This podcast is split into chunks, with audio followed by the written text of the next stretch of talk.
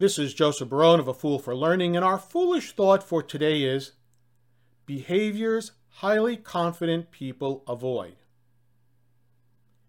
Each day when I log into my computer at home, I am shown a series of articles which may be of interest to me.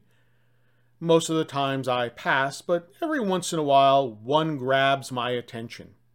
And so today I want to share a bit from one of those entitled Highly Confident People Avoid These Types of Behavior.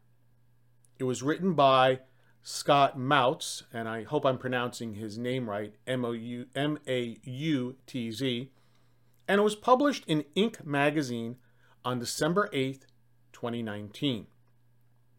Now, I'm not going to list all of the behaviors they avoid, but just a couple, as I sometimes like to say, to wet your beak.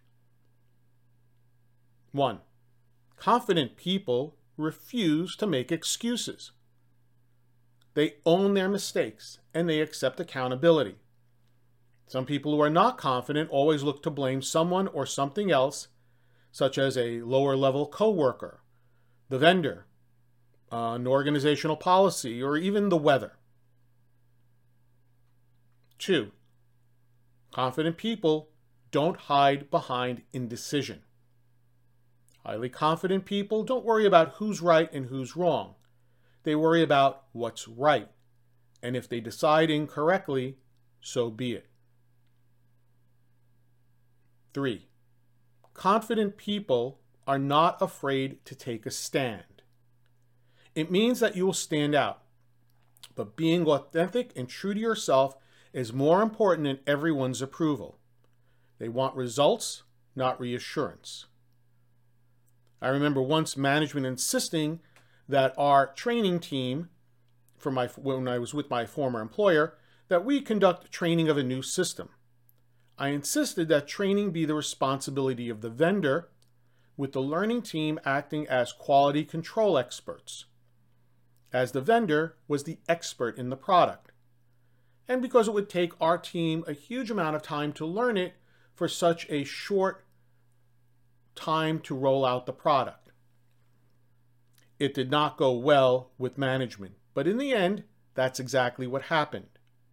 The vendor conducted the learning, and we provided oversight, and we saved the organization hundreds of hours of time by going down this road. Number four, and final point confident people don't require permission to act. They are not disrespectful of authority, but they are autonomous. And this reminds me of the time many, many years ago when I was with my former employer. Many units at that particular time were designing their own branding with a unit logo and a motto. And so as I was leading the technical training team, I decided that we should have one too. And in a sense, to give our, our, our team a sense of esprit de corps.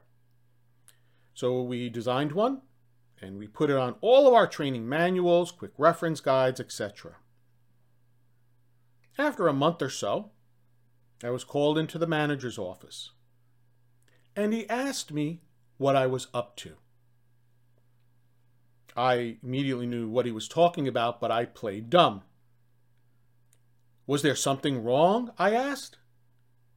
He basically told me that the other training team, the one that was responsible for the non technical learning, was upset that we had created a brand, even though the non technical training team had their own brand. Therefore, I was told, I had to remove the logo and the motto. I sort of chuckled and said, okay. I apologized and left the room.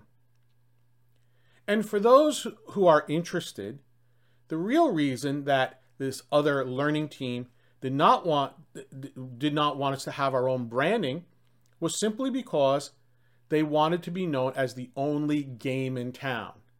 They did not want anyone to know that there was someone else involved in the training and learning field. Hopefully, I have given you something to think about. To learn more about A Fool for Learning and how I can assist you and your organization with an appropriate learning solution to meet your business needs, please visit my website at afoolforlearning.com. This is Joseph Barone, the CEO of A Fool for Learning, signing out. Remember, learn, perform, succeed.